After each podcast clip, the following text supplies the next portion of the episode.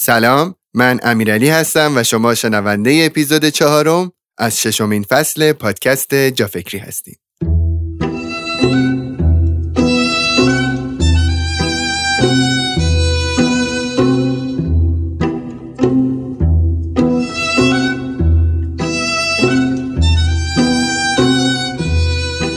اسپانسر و حامی این اپیزود جافکری آون پرینتر هست. آون پرینتر یک فروشگاه و همینطور یک وبسایت تخصصی کامل و جامع در زمینه ماشین های اداری و تجهیزات فروشگاهی که هدفش حذف واسطه و دلال ها و رسوندن کالا با قیمت مناسب به مشتری واقعی است. با توجه به شرایط اقتصادی حال حاضر و قیمت بالای ارز، تهیه پرینتر، اسکنر، دستگاه کپی و تجهیزات فروشگاهی هزینه های بالایی پیدا کردن و همینطور تهیه کالاهای دست دوم هم ریسک و دردسرهای خودشو داره.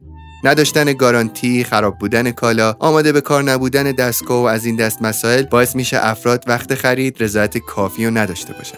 برای اولین بار آون پرینتر شرط جدیدی رو برای خریدار فراهم کرده که بشه دستگاه های دست دوم رو با کمک کارشناسان و همینطور تیم تعمیرات زبده بازسازی مجدد و سرویس کرد و علاوه بر اون گارانتی هم می‌کنن یعنی شما می‌تونید یه دستگاه کاملا آماده به کار و مطمئن رو با گارانتی و با یک چهارم تا نصف قیمت مشابه نو تهیه کنید لینک آون پرینتر رو تو قسمت توضیحات کپشن براتون می‌ذارم.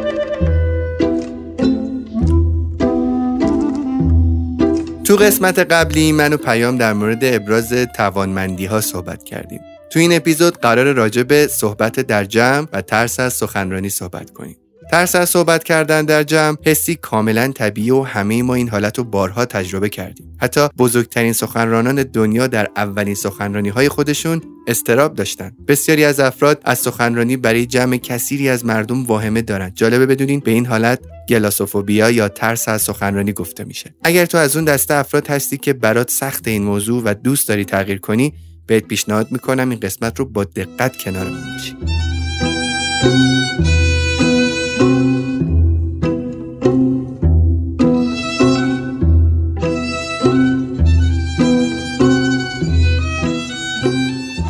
سلام پیام چطوری؟ خوبی؟ سلام خیلی خوب.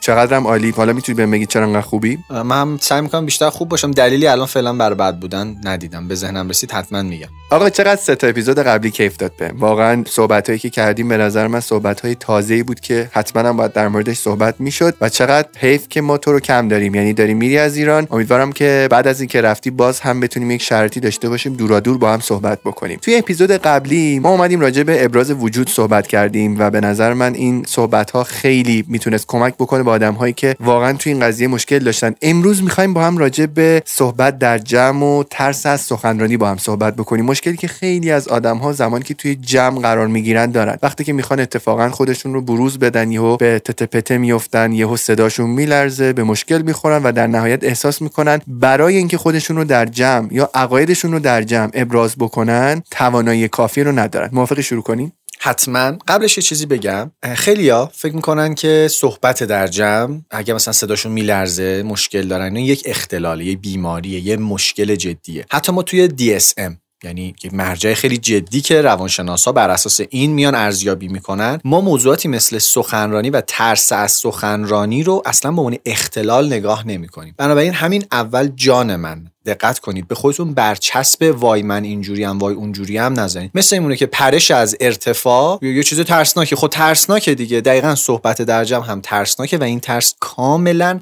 درست و طبیعیه. می‌دونی پیام من وقتی که به خودم نگاه می‌کنم اولین باری که تصمیم گرفتم توی یک جمع بزرگ سخنرانی بکنم هیچ وقت یادم نمیره. اون دوستم که پایین نشسته بود می‌گفت امیرعلی انقدر صدات میلرزید و ارتعاش نفس تو این داستانها رو ما انقدر حس می‌کردیم به واسطه اون میکروفون خیلی خوبه که داشتیم مشخص بود که تو حسابی از سخنرانی توی این جمع ترسیدی. و من نگاه کردم دیدم چقدر درست میگه. با وجود اینکه من آدمی بودم که در جمع ها خیلی راحت صحبت می‌کردم با یک اعتماد به نفس بالا و در مورد موضوعاتی کاملا ازشون مطمئن بودم. ولی نمی‌دونم چرا. علیرغم همه اون اعتماد به نفس و عزت نفسی که داشتم اما در نهایت باز هم استرس تحمل می‌کردم. زمانی که می‌خواستم برای یک جمعی صحبت بکنم یا سخنرانی بکنم. یادمه توی پروسه ای توی یک یک سالی من مجبور شدم تو چهار پنج جای مختلف سخنرانی داشته باشم و اینا فاصله زمانی بینشون خیلی کم بود. چه اتفاقی افتاد؟ بار اول خیلی استرس زیاد بار دوم استرس کمتر بار سوم تقریبا می‌تونم بگم استرس نداشتم و بارهای بعدی انگار که اصلا با ناخودآگاه هم می‌کردم. خیلی هم فشاری بهم به نمیومد هنوز که هنوزه وقتی نگاه می‌کنم می‌بینم یک آدمی توی جمع موقعی سخنرانی صداش میلرزه احساس می‌کنم این همون من بار اوله که داره سعی می‌کنه برای یک جمعی سخنرانی بکنه. اگه توی این مرحله جا نزنه و ادامه بده صحبت کردن در جمع رو مطمئنا خیلی خیلی راحت می‌تونه توی یک جمع بدون استرس صحبت بکنه و این نتیجه یک تلاش پرتکرار یعنی هی شما توی جمع میری جلو صحبت می‌کنی تا جایی که می‌بینی نه واقعا امروز وقتی که می‌خوای برای عده زیادی حتی 2000 نفر 3000 نفر صحبت بکنی صدات اصلا نمیلرزه.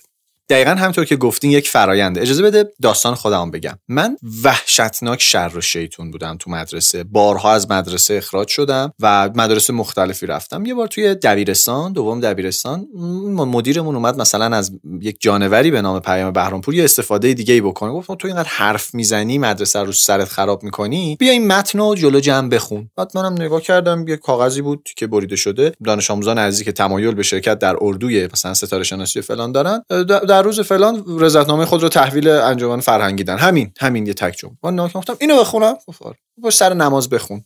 باش. نشسته بودم قشنگ یادم فرداش که قرار بود سر نماز بخونم یه دونه زیر دستی قرمز خوشگلم گذاشته بودم که شیک بخونم و اینا. بعد گفتم حالا اگرم شد یه مسخره بازی هم در بریم یه مثلا نماز خونرم به هم بزنیم اینجا. به حال یه کاری انجام بدم که مدرسه به هم بخوره. لحظه که گفت خب آقای بهرامپور می‌خواد یه چیزی رو اعلام کنه. اون مدرسه من پدر همه رو درآورده بودم شامل معلما و دانش آموزا. یه نفر به نفر در مبارزه فردی قشنگ من اینا رو بیچاره کرده بودم بنده خدا رو. ولی لحظه ای که اسممو خوند همه چی عوض شد. انگار صحنه آهسته پخش می‌شد و من زانوام جون نداشت از روی زمین بلنشم و برم و گیج بودم. همه چیزو آروم می‌دیدم. صدای مثلا جمعی واو اینجوری واقعا محو و من هنگ کرده بودم. تا اینکه یکی از بچه ها بغل دستیم تق زد تو سرم گفت پاشو برو دیگه. اون که زد یه لحظه به خودم اومدم بلند شدم و رفتم. وقتی رفتم یهو نگاه کردم دیدم حدود مثلا 300 400 تا چشم دارن منو نگاه می‌کنن. یعنی 300 400 جفت چشم دارن منو نگاه می‌کنن و من وحشت کردم. من چشم همه اینا رو در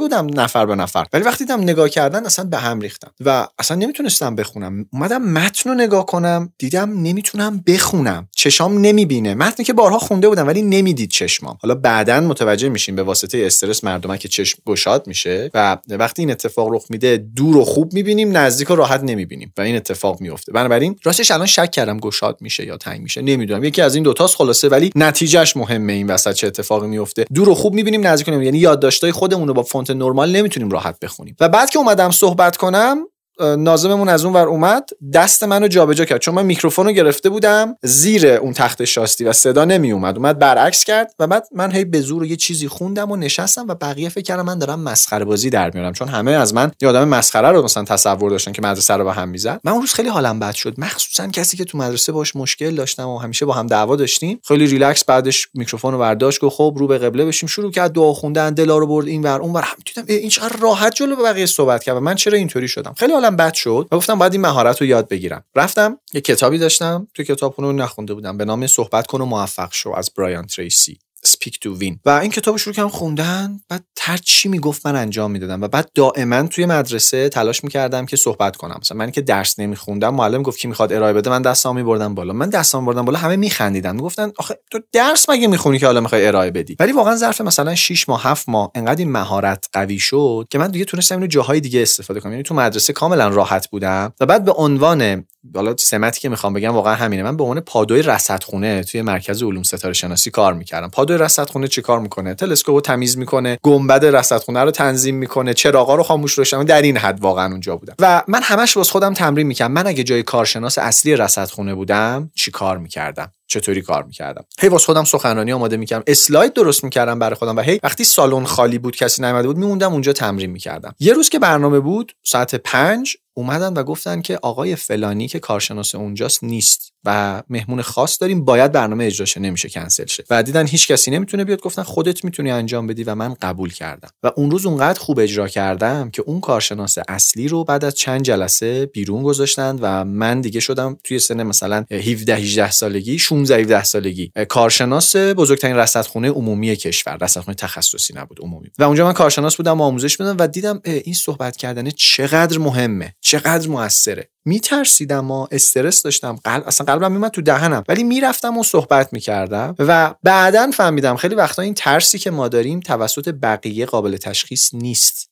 و ما علائمو بیش از اندازه بزرگ ببینیم. مثلا فکر می‌کنیم قرمز شدیم ولی قرمز نشدیم واقعا. فکر می‌کنیم مگه رنگمون رو می‌تونیم تشخیص بدیم الان چی شده. یه فکره که داریم. خلاص این روند ادامه پیدا کرد. من تو جامعه ستاره شناسی خیلی راحت صحبت می‌کردم تعامل داشتم تا موضوعی که تو زندگیم بود با توجه به رسالتم عوض کردم. از فیلد ستاره شناسی خارج شدم. رفتم اولین کارگاهی که می‌خواستم بذارم کارگاه سخنرانی بود. 14 نفر شرکت کننده و من داشتم از استرس میمردم. خلاص اون کارگاه با هر سختی بود برگزار کردم. کارگاه دوم سوم چهارم دیگه کارگاه ها برای من ترس نداشت. تا اولین سمینارم شد. 70 نفر شرکت کننده. داشتم میمردم از ترس. 70 نفر آدم. باز دوباره برنامه اول برنامه دوم ترس برای من عادی شد. دیگه از سمینار نمیترسیدم. مورد بعدی خب یه دوره گرون قیمتی که می‌خواستم برگزار بکنم. مثلا اون موقع 400 هزار تومن می‌خواستم بگیرم. خیلی برای من زیاد بود. نکنه مردم ناراضی باشن نکنه. خوششون نیاد. بعد از چند دوره این برای من عادی شد و هی گام های بعدی. اولین سخنرانی انگلیسی واقعا من به خودم ترسیده بودم کاملا از این حجم از استرسی که داشتم تجربه می‌کردم. و بعد دوباره خیلی راحت اصلا دفاعمو به انگلیسی انجام دادم و برای من باز دوباره این موضوع عادی شد. همه این داستانا رو گفتم که چی بگم؟ ما وقتی یه کار جدید شروع می‌کنیم ترس داریم. تا تکرار بشه برای مغز حساسیت زدایی بشه و وقتی حساسیت زدایی شد دوباره میریم سراغ ترسای بزرگتر زندگیمون. پس این اپیزود قرار نیست به ما یاد بده که چطور از سخنرانی نترسیم یا از صحبت در جمع نترسیم. این اپیزود قرار بهمون یاد بده چطور اثرات ترس رو به شدت بیاریم پایین و با وجود ترس کاری که درسته رو انجام بدیم. خب اولین نکته که خیلی مهمه باید بدونیم که ترس از سخنرانی یه چیز کاملا طبیعیه. و ایرادی نداره. متاسفانه برخی از روانشناس ها که به نظرم قابل توجه هم هست تعدادشون زحمت نکشیدن. یک بار قسمت سوشال انگزایتی یا استراب اجتماعی DSM رو بخونن که اونجا توضیح داده. یه چیزایی مثل سخنرانی وقتی قرار پرفورمنسی تو جمع انجام بدی و دفعاتش محدود و معدود هست ترس کاملا طبیعیه. نه اختلال نه مشکلی داره نه چیزی. یه بار دیدم توی کلاسی یک خانم روانشناسی داشت درس می‌داد و یک یه خانومی گفتش من موقع سخنرانی ترس دارم. خب از نظر من ترسش طبیعی بود دیگه. و اون خانم گفتش که خب بیا شرط رو بررسی کنیم. رفت سراغ این که تو در دوران کودکیت فلان اتفاق افتاد اینجوری شد اونجوری شد. و الکی یه سری خاطره بی ربط و بالا آورد و واسه این بنده خدا سه سال چهار سال برنامه درمانی چید. و آخر سر هم هیچ نتیجه ای نگرفت اون آدم طبق چیزی که خودش داشت می‌گفت. از اینجور داستان خیلی زیاده چون ماهیت یه چیزی که درک نکنیم به مشکل می‌خوریم. جالب من با خیلی از سخنرانای معروف کشورمون سمینار مشترک داشتم. کسایی که مثلا شاید هزارمین سمینار هزار نفرشون رو دارن برگزار می‌کنن 20 سال 30 سال داره کار می‌کنه. و من تو backstage از خیلیشون یه ویدیو سلفی گرفتم. گفتم استرس داریم. و همشون گفتن آره. ولی اون استرس مزاحم نیست. استرسی که مزاحم نباشه می‌دونی چیه؟ هیجان. یعنی اتفاقا کمک می‌کنه که حالت خوب شه. اگر من هیچ استرسی نداشته باشم سطح انرژیم پایینه و بازدهیم اونقدر بالا نیست. ولی وقتی یه خورده خوب کار می‌کنم یه خورده مسلط میشم اون استرس دیگه اصلا چیز بدی نیست و اتفاقا چیز خوبیه. حالا این یه خورده که میگم چیه؟ مهارته. من اگه مهارت سخنرانی رو داشته باشم استرس بهم کمک می‌کنه. اما اگه مهارتش رو نداشته باشم استرس منو میاره پایین و برام مشکل ایجاد می‌کنه. گفتی مشکل ایجاد می‌کنه. می‌خواستم ازت بپرسم که این در همه آدم ها یک شکل علائم نشون میده؟ یعنی مثلا آدمی که میترسه از سخنوری همه فقط قرار صورتشون سرخ بشه یا همه قرار صداشون بلرزه؟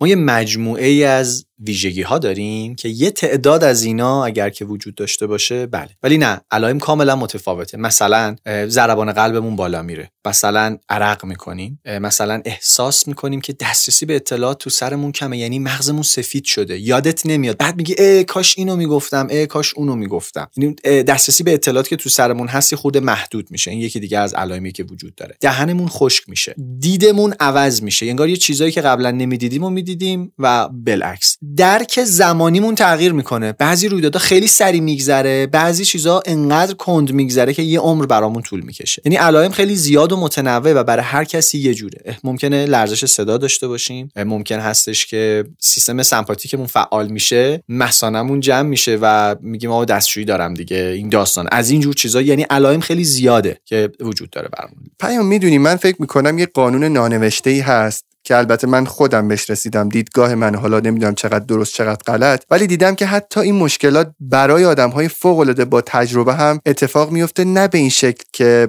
استرس بخواد اتفاقا یک هیجان تلقی بشه نه اتفاقا استرس داره می‌کشه اون یارو رو. و بررسی کردم دیدم کی داره این شرایط اتفاق میفته یه تجربه داشتم من از همکاری با یک آدم که قرار بود یه live ی داشته باشه و برای هزاران نفر صحبت بکنه توی همین اینستاگرام. کسی که سالهاست من باب اون موضوع اون همه تجربه داشت. اون همه برای همه حرف زده بود راهنمایی کرده بود کار کرده بود مشاوره داده بود. موقع برگزاری این live حسابی حالش خراب بود. انقدر خراب بود که حتی نفسش ریخته بود به هم و داشت به زور سعی می‌کرد نفس بکشه هی سرفت سایه عصبی وسط صحبتش و این داستانها. و من احساس کردم داره خیلی اوضاع از کنترلش خارج میشه. از این تجربه و از این داستان که بگذریم من یک تجربه دیگه ای دارم در یک مدرسه. یادم یک آقای قرار بود صحبت بکنه برای یک تعداد از دانش آموزان کنکوری که اون سال کنکور داشتن. من نگاه کردم دیدم این آدم یهو چطور خودشو باخت. کسی که همه مطالبش طبقه بندی شده بود مشخص بود می‌دونست قرار راجع به چه موضوعاتی صحبت بکنه. دیدم خیلی به هم ریخت. و وقتی خودم رو نگاه کردم یک بار در یک سخنرانی بعد از اون دوتا اتفاق دیدم یک چیزی انگار یک خط قرمزی هست که اجازه نمیده تو perfect باشی زمانی که باید سخنرانی بکنی. و اون اینه که تو تلاش بکنی چیزی بیشتر از خودت باشی. تلاش بکنی وانمود کنی چیزی رو که خودت نیستی. مثلا اون شخص اولی که قرار بود برای هزاران نفر تو live اینستاگرام صحبت بکنه نمیومد مطالبی که همیشه خیلی راحت در موردش حرف می‌زد و حرف بزنه. میومد یه سری مطالب رو جمع می‌کرد طبقه بندی می‌کرد و سعی می‌کرد اونها رو از حفظ برای آدمها بگه و وانمود بکنه که من اینم. یا برگردیم به اون مدرسه خاطره اون مدرسه. اون آدم مطالبش طبقه بندی بود ولی تجربی نبود که خودش به شخص تجربه کرده باشه. صرفا یک سری موارد رو بر اساس تحقیقاتش نوشته بود و خب وقت کمی هم احتمالا داشته واسه اینکه اونها رو حفظ کنه یا بخواد حداقل مسلط باشه به مطالب زمانی که اون همه آدم رو جلوی خودش دیده خودش رو گم کرده. یا حتی خود من. وقتی که سعی می‌کردم یک سری ارتباطاتی رو ایجاد بکنم بین صحبت هایی که اگرچه نتیجهشون خوب بود ولی تا قبلش خیلی تو ذهنم اون اتفاقها با هم منسجم نبودن دیدم که وقتی اون همه چشم جلوی خودم می‌بینم انگار که به قول تو همه چی خیلی slow motion میشه و صدا خیلی کش پیدا می‌کنه تو ذهنم و نمی‌تونم اونطور که باید ظاهر بشم. نکته خیلی جالبی گفتی. اونم این هستش که مغز ما ادراکش از موقعیت های مختلف متفاوته. مثلا من انقدر سمینار برگزار کردم واقعا یک سمینار نرمال هیچ استرسی برام نداره. یه تجربه جالب بگم. بزرگترین سمینار آموزشی که میشه تو ایران برگزار کرد توی وزارت کشوره. سه هزار نفر شرکت کننده. من اونجا سمینار داشتم. یعنی دیگه می‌دونم بزرگترینه دیگه. اینجوری به لحاظ سالونی تو ایران بزرگتر نداریم. و واقعا هیچ استرسی نداشتم. و می‌دونی چی خنده داره؟ فکر می‌کنم یک هفته و دو هفته بعد بود. ساختمونی که زندگی می‌کردیم 14 واحدی بود. اعضای ساختمون دور هم جمع شده بودن و من اومدم اونجا صحبت کنم داشتم میمردم از استرس. می‌دونی چرا؟ چون تو اون موقعیت برام عادی شده بود. وقتی بقیه می‌دانن من سخنران هستم من قرار سخنرانی کنم و قرار خودم باشم. ولی اونجا هیچکس نمی‌دونست من کیم و نمی‌دونستم من قرار کی باشم اینجا. و خندهدار بود. سه هزار نفر اونجا. واقعا یه کوچولو هیجان. و این طرف من واقعا داشتم از ترس میلرزیدم به خودم. دهنم خوش شده بود و به ریخته بود جلوی 14 نفر. همسایه‌مون که مثلا صحبت کنیم که آقا مثلا این ماه اینجوری باشه. در این حد. موقعیت ها که عوض میشه برای ما ترس ایجاد میشه. مثلا کسی که همیشه عادت داشته جلوی دوربین صحبت بکنه حالا که میره تو جمع به هم میریزه. و بالعکس کسی که همیشه رو تو جمع خوب صحبت می‌کرده وقتی که میره جلوی دوربین به هم میریزه. نمی‌تونه به یه تیک شیشه نگاه کنه و مثلا با انرژی صحبت بکنه. موقعیت های مختلف استرس های مختلف دارن. یک مدیری بود خیلی بر من جالب بود. ایشون عجیب ثروتمند بود و ثروتش هم خارج از ایران به دست آورده بود. خود ساختن بود. خیلی بر من جالب بود کاری که انجام می‌داد. تو ایران هم کار خیلی قشنگی انجام داده. حالا نمی‌تونم نامشون رو طبیعتا ببرم. اما یه سخنرانی داشت برای کی؟ برای کارمندای خودش. و خیلی ساده بود براش. فقط یه تغییری توی ریتم کارش اتفاق افتاد. همسر و فرزندش تو اون جلسه بودن.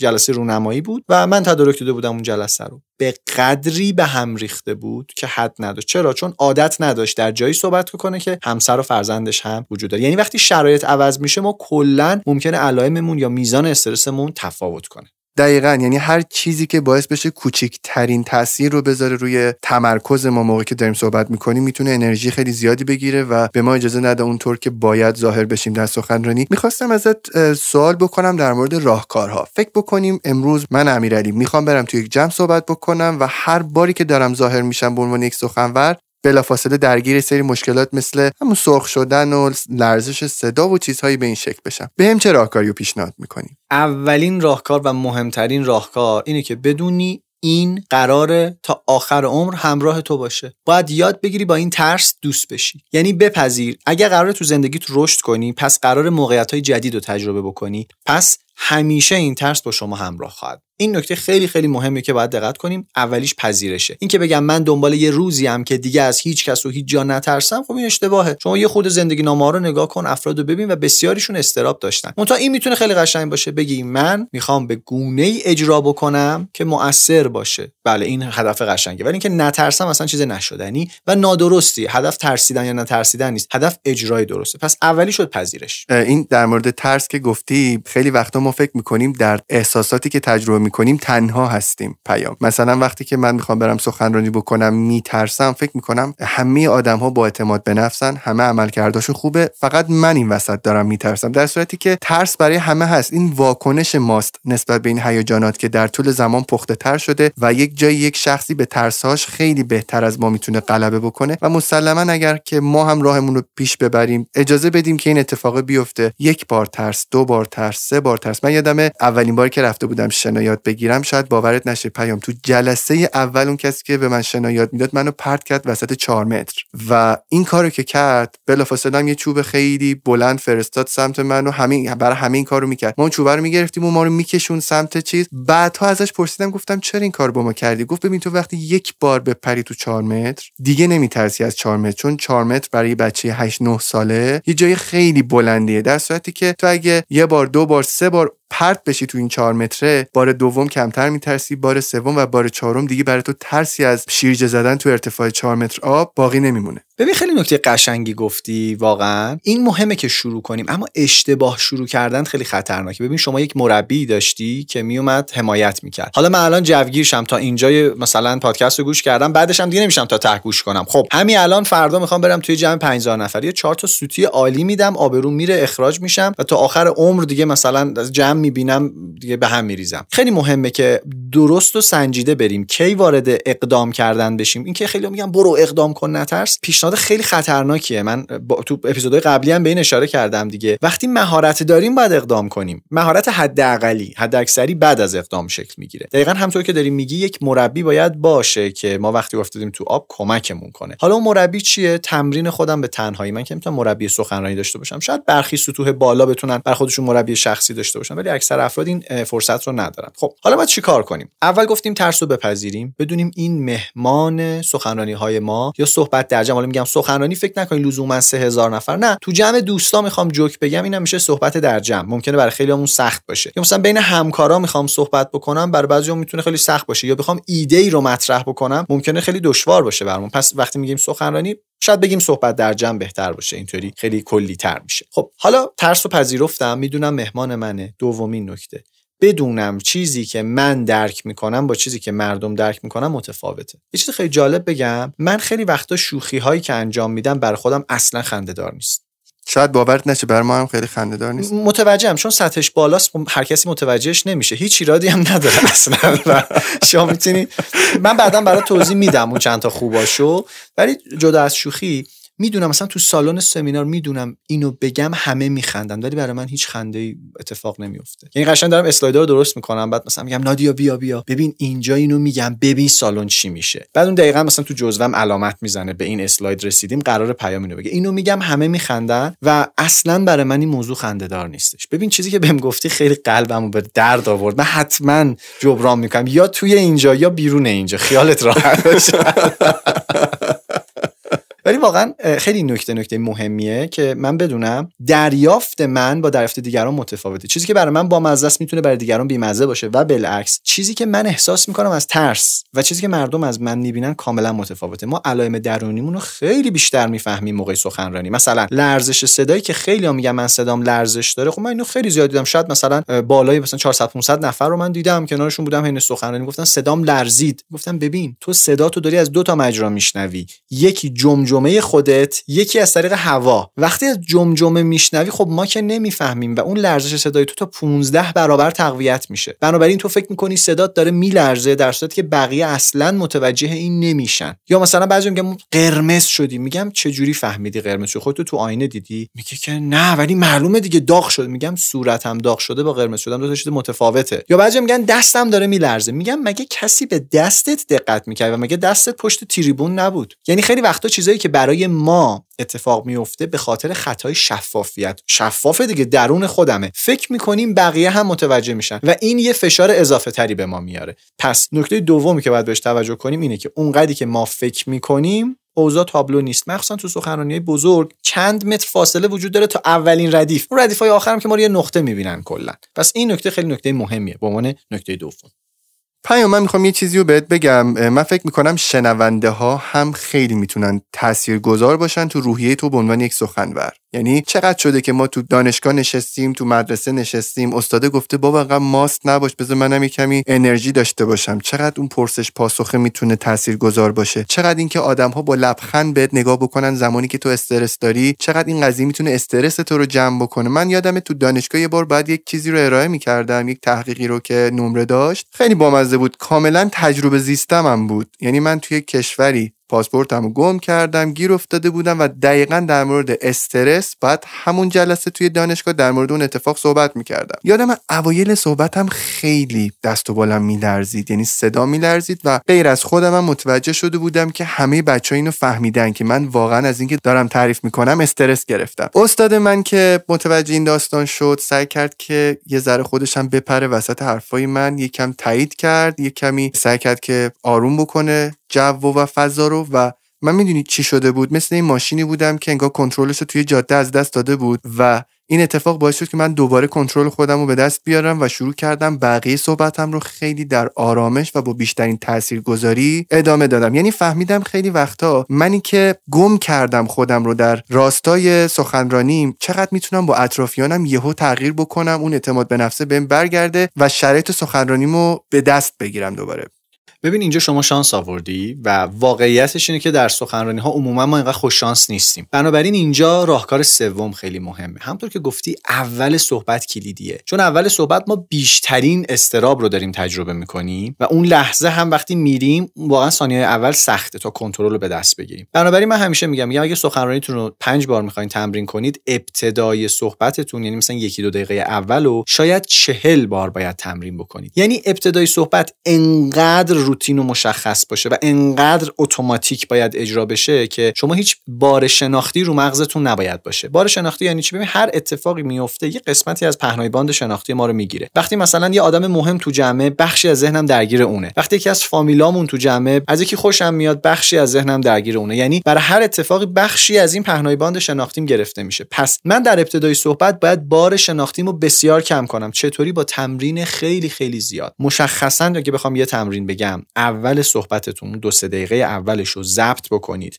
20 یا 30 بار. بله 20 یا 30 بار ضبط بکنید. بعد نگاه کنید. تا زمانی که خودتون راضی بودید. اگه راضی بودین بله خوبه. اگر نه دوباره باید ادامه بدید این 20 یا 30 بار رو یه ذره اگزاجره نگفتیم؟ نه نه. واقعا عدد. ببینید من برای کی دارم میگم؟ برای کسی که سخنرانی زیادی انجام نداده. برای کسی که سخنرانی زیادی انجام نداده مشخصا 20 یا 30 بار اصلا زمان زیادی نیست. ما داریم یه کار بزرگ انجام میدیم. سخنرانی مهارت خیلی حرفه‌ایه و بسیار دشواره. هرچند وقتی یاد می‌گیری برات بسیار ساده است. یعنی کسی که سخنرانی میگم بابا کاری نداره که. ولی من چون با افراد کار کردم می‌تونم این فاصله رو تشخیص بدم. تا وقتی بلد نیستی خیلی عجیب غریب و پیچیده است. وقتی یاد می‌گیری بسیار ساده است. بنابراین واقعا عدد 20 یا 30 باره.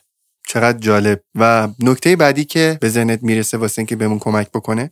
نکته بعدی همین نکته قبلیه. فقط برای کل صحبت. ببینید خیلی وقتا ما ترس داریم و ترسمون درسته. میگیم وای خدای من چی بگم؟ خب وقتی من محتوا آماده نکردم باید بترسم دیگه چون قرار وقت خودم و بقیه رو تلف کنم. بقیه قرار قضاوت کنم بگن چقدر چرت و پرت گفت. یا وقتی من بلد نیستم متن سخنرانی تنظیم بکنم. دیدی بعضیا متن سخنرانیشون رو کلمه به کلمه می نویسن بجز سیاستمدارها اونم تو سطوح بالا در جلسات رسمی در هیچ جای دیگه ما نباید متن نوشته شده داشته باشیم. چون اگر چیزی قرار نوشته بشه خب همینو کپی بگیرید بده شرکت کننده ها دیگه. این تعامله مهمه. اگر اگه می‌شد دقیقا به صورت کلام در آوردین حرف خب چرا وقت بقیه رو داریم می‌گیریم با سخنرانی ایمیل کنیم به همه بفرستیم توی واتساپ یا هر جای دیگه پس خیلی مهمه من یه ساختار داشته باشم. بعضیا متن کلمه به کلمه می نویسن بعضیا کلمه به کلمه می نویسن و حفظ می‌کنن. کاملا یه گفتگوی بدون احساس بدون لحن و ماشینی رو تجربه می‌کنیم. خیلی بده. پس من وقتی ندونم با متن سخنرانیم چیکار کنم دوباره به همین صورت دچار مشکل میشم. پس اینجا یه سری مهارت باید داشته باشم. مثل چی؟ متن سخنرانیمو چطور جمع بندی کنم محتوامو چطور دسته بندی کنم. خب حالا چینش صحبتم چی باشه؟ با چی شروع کنم؟ با چی تموم کنم؟ میانه صحبتم چی بگم؟ اینا ساختاره بسیار کلیدی و مهمه. دقیقا باید موافقم. یعنی این کنترل هیجان شنونده ها به عهده تو سخنوره که وقتی داری صحبت می‌کنی یک فراز و فرودی داشته باشی دیگه. این چیزی که من فکر می‌کنم باید در طول زمان از تجربه های مکرر تو ساخته بشه و تو کم کم باید یاد بگیری که به هیجاناتی که شنونده های تو دارن واقف بشید خیلی نکته خوبی بود نکته که امروز در مورد سخنوری گفتی. یه سوالی که همین الان به ذهنم رسید ازت بپرسم اینه که الان دارن جافکری رو گوش می‌کنن آدما. همین الان هم چند تا نکته پیش اومد و صحبت کردیم در موردش. سوال اینجاست. اگه که یک آدم عادی کاملا عادی کسی که حالا کاری هم نداره بخواد توی یک جمعی صحبت بکنی کسی که اصلا قرار نیست سمیناری برگزار کنه یا وبیناری برگزار کنه هرچی. آیا این مهارت سخنوری فکر می‌کنی برای همه آدم ها لازمه؟ اگه بخوایم اینجوری نگاه کنیم تقریبا هیچ مهارتی نیستش که برای همه آدما لازم باشه. اما من موقعیت های کاربردش رو میگم بعد ببینیم به دردمون می‌خوره یا نه. شما وقتی می‌خوای یه جوک تو جمع تعریف بکنی نیاز به سخنوری داری چون جوکو بیمزه میگی. شما وقتی می‌خوای یه خاطره تعریف کنی می‌خوای یه قدردانی تو جمع جلوی که انجام قدردانی یعنی چی؟ خواهر برادران نشستیم می‌خوای اونجا بشینی از پدرت تشکر کنی. و خیلی نمی‌تونن در این حد نمی‌تونن اونجا یه قدردانی بکنن که مثلا بابا مرسی بابت اینکه این سالا فلان کارو کردی و اینطوری شد. وقتی شما تو محل کار می‌خوای یه حرفی بزنی وقتی تو جمع دوستان نشستی وقتی توی مهمونی هستی. طبیعتا موقعیت های صحبت در جمع زیاده و اینجا این نقطه که به شدت کمک می‌کنه ما رشد کنیم. بنابراین به نظرم خیلی باید کار مهمتری داشته باشیم که نریم سراغ این مهارت چون به شدت بهمون به کمک می‌کنه که رشد بکنیم. یاد گرفتن مهارت های فن بیان مثلا فکر می‌کنی چقدر اثرگذاره توی این اعتماد به نفس ما یا عزت نفس ما در سخنرانی؟ اگر منظورمون از فن بیان بهتر صحبت کردن و صدای خوب داشتن 100 درصد. اصلا یه بخش مهمیش هست و باید یاد بگیریم. مثل اینکه من رسا صحبت کنم. ببین الان من یه تغییری تو صدام میدم و الان من فقط سعی می‌کنم دهنم کمتر باز و بسته شه. می‌بینی صدا مرده شد شلوول شد و اصلا رسا نیست. اما به محض اینکه من دهنم رو باز و بسته می‌کنم صدای من رساتر میشه. این الان یک تمرین فن بیانه درست باز و بسته کردن دهان. یکی از این چیزهاست. بنابراین خیلی مهمه و واقعا اثر داره. من فکر می‌کنم که خیلی این تمرین سخنوری یکی از تمرین هایی است که خیلی لازمه. ما مستقیما تاثیرش رو خودمون شاید درک نکنیم ما ولی بالاخره در برخورد با مشتری در صحبت کردن توی یک جمع فکر کن مثلا یه روزی عروسی دخترت عروسی پسرت می‌خوای صحبت بکنی به عنوان پدر عروسی یا پدر داماد چقدر این تاثیرگذاریه می‌تونه به اعتماد به نفس تو کمک بکنه؟ اینکه ما احساس بکنیم به واسطه صحبت هامون فهمیده میشیم. اینکه آدم ها نه از سر ترحم به صحبت های ما بلکه که از سر تاثیرگذاری صحبت های ما به ما گوش بکنن و احساس بکنن از صحبت های ما داره چیزی به زندگیشون اضافه میشه. و من در کل خیلی از انتخاب این موضوع برای این اپیزود راضیم چون خیلی هم بحثش گسترده است. واقعا نمیشه فقط تو یک ساعت یک ساعت و نیم راجبش حرف زد. یعنی امیدوارم که بقیه صحبت ها بقیه حرفا رو آدما برن جای دیگه یه جوری پیگیری بکنن کار بکنن روی این قسمت. من یادم با یکی از دوستانم که فن بیان و این داستان ها صحبت می‌کرد کار می‌کرد در از دور میزاش صحبت می‌کردم گفت امیرعلی بیشترین کسایی که میان پیش من بیزینسمن هایی هستن که حتی نیاز ندارن با یک جمع در ارتباط باشن. همین که تو یاد می‌گیری اثرگذار صحبت بکنی اصلا به تب فروشت میره بالا کارت بزرگ و وسیعتر میشه. موافقی با من؟ 100 درصد. اینکه گفتی دنبال بکنم من یه پیشنهاد خیلی خوب برای دوستان دارم. توی اینترنت بنویسن دوره رایگان فن بیان. 7 درس کاملا حرفه‌ای راجع به سخنرانی از صفر تا صد. متن سخنرانی رو چطور بنویسیم؟ چه تمرینایی باید انجام بدیم؟ با چی شروع کنیم؟ با چه همه اینا کامل گفته شده توی یک دوره رایگان گذاشتیم. بینو با یه جستجوی ساده می‌تونم پیدا کنم. توی گوگل فقط بنویسن دوره رایگان فن بیان حتما پیدا می‌کنن. پیام چقدر جالبی که تو همه این زحمت ها رو از قبل کشیدی اونم رایگان. واقعا ازت ممنونم که اینقدر اطلاعات مفید در اختیار آدم ها قرار دادیم. برای صحبتات ازت ممنونم. برای این چهار اپیزود که وقت گذاشتی برای من و سعی کردی کنار من باشی و با آدم ها کمک بکنی می‌خواستم ازت یه سوالی بپرسم و اونم اینه که فکر می‌کنی اپیزود بعدی که اپیزود آخرین فصل هست رو قرار راجع به چی با هم صحبت بکنیم؟ فکر کنم موضوع خیلی مهمه و اونم حرف مردمه. چالی چی شد که این رو تصمیم گرفتی صحبت بکنیم؟ به خاطر اینکه فکر کنم خیلی از ما به خاطر مردم زندگیمون رو نابود کردیم. کاملا باید موافقم کاملا باید موافقم خصوصا از بعد این جدی شدن فضای مجازی این اتفاق تو زندگی ما خیلی بیشتر هم شده و فکر می‌کنم که خیلی جهت داده به سبک زندگی کردنمون. موضوع خیلی خوبیه. امیدوارم که زودی ببینم تو. بریم راجبش با هم دیگه صحبت بکنیم.